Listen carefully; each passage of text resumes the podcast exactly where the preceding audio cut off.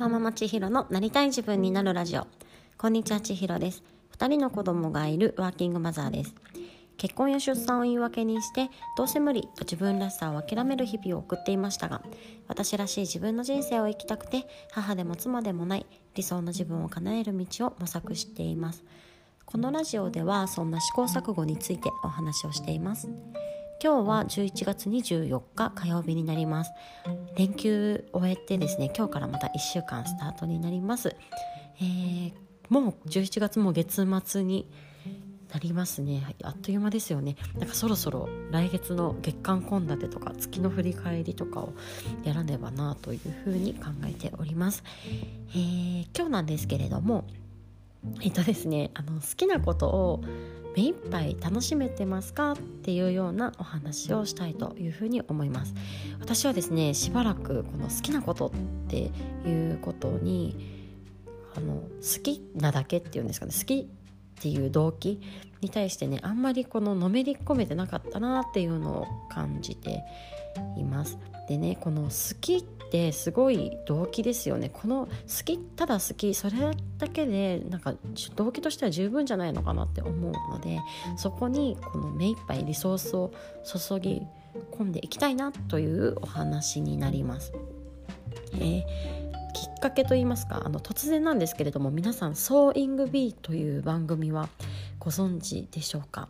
えー、私はハロコミにいらっしゃる方たちがあのツイッターでお話しされてるのを見てあの気になっている番組だったんですけれどもあの Amazon プライムビデオで今シーズン1が無料で見れるのでよかったら皆さん見てみてください。でそれをね見たんですけどいやめちゃめちゃ面白くてえー、どういうお話かと言いますとイギリスのお裁縫あのソーイングですねのコンテスト番組になります。アマチュアの裁縫家たちがその毎週テーマに沿ってソーイングをするんですよね。でそれをあのプロのテーラーあの紳士服の仕立て屋さんのこのデザイナーだったりとかあとはソーイングの先生が審査員となってその課題をチェックしていくんですね。で毎週3つの課題が出てで徐々にこの脱落者が出ていくんですね。で3つの課題っていうのもねすごくユニークで1つ目はあの型紙の指示通りに縫えるかっていうことなんですよ。で2つ目はこの既存のフックとかバッグとかにどうやってリメイクをするのかっていうこと。で3つ目はこのドレスとかジャケットとかっていうテーマがあるんですけれどもそのテーマごとにあの自分のモデルに合わせたフィッティング込みでその自分のデザインで服作りをするっていうような課題が出るんですね。でこれはそのそもそもの基本のソーイングスキルを見られるとか、まあ、アレンジとか想像力を見られるとかあとフィッティング体に合わせるとか服の構造を理解できてるかとかねそういうところをなんかそれぞれに見られるような課題になっています。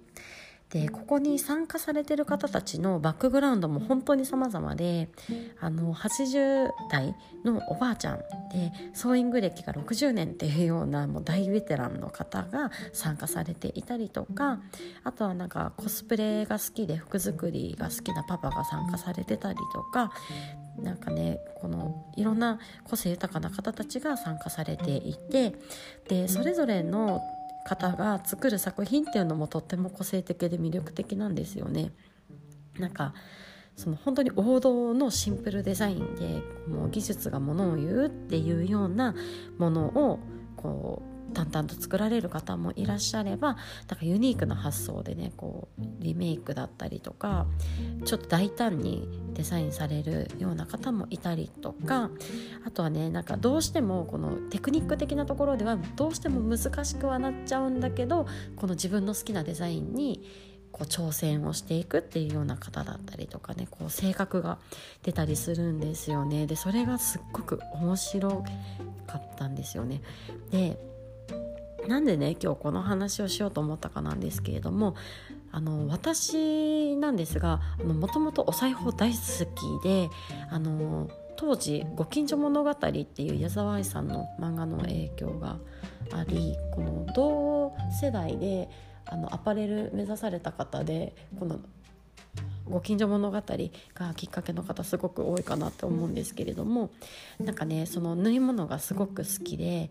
この自分の考えたものが形になっていくっていうことがものすごく楽しくてどんどんのめり込んでいったんですよね。でなんかねいろいろ作れるようになりたくて、まあ、専門学校に進みそのスキルを仕事にするっていうことを学んでいったんですよね。でまあ結局デザイナーとして就職をしたんですけれども、まあ、デザイナーとしてはこううまくいかないことが続き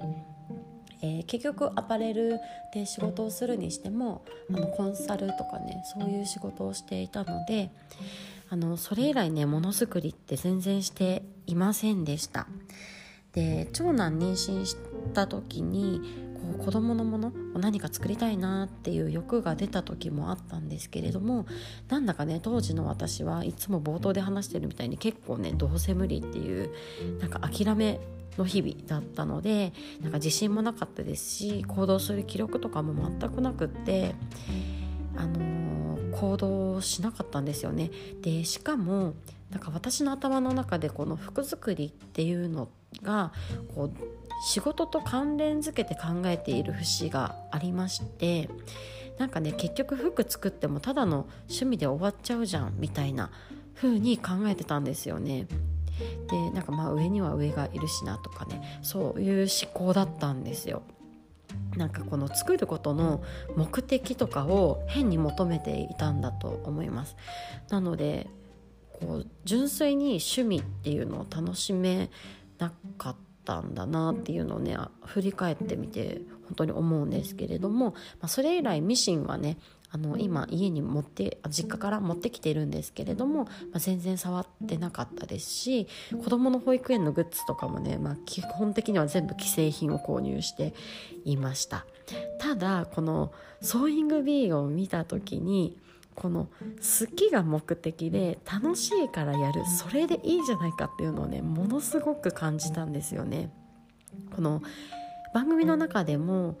あのファスナーつけたことないっていう人とかもいるんですけど見よう見まねでねこう指示書パターンとかに従ってつけていくんですよでちょっとねうまくつけられなかったりとかもあるんですけど本人はねやっぱりとても満足そうでそのやっぱりうまくいくかどうかじゃなくてできなかったことができたとかそういうことにすごくこのあのお裁縫って喜びを感じることができるんですよね。でまた決勝戦で敗退してしまった方もすごくね楽しかったっておっしゃられててでこの楽しかった気持ちが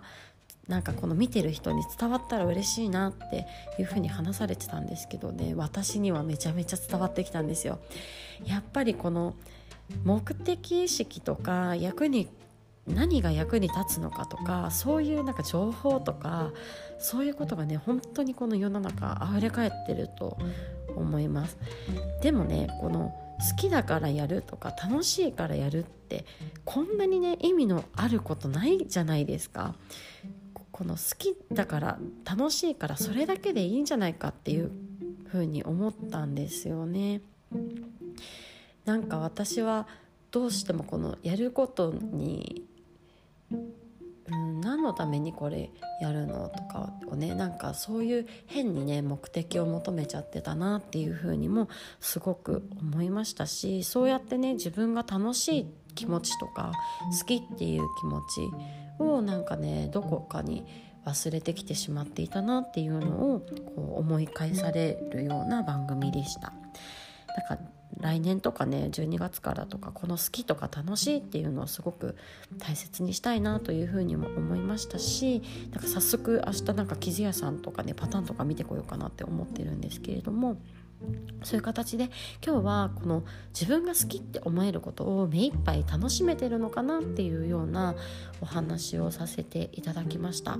皆さんにとってこの好きだからやりたい楽しいからやりたいっていうことは何かありますでしょうか？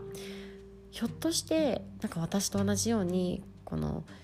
役に立つかどうかとかそういう視点でなんかねこの好きっていう気持ちをどこかに置いてきてしまったものがある方もいらっしゃるのかなと思ってこのお話をさせていただきました。では今日もこんな形で最後まで聞いていただいて本当にありがとうございます。ではまた明日。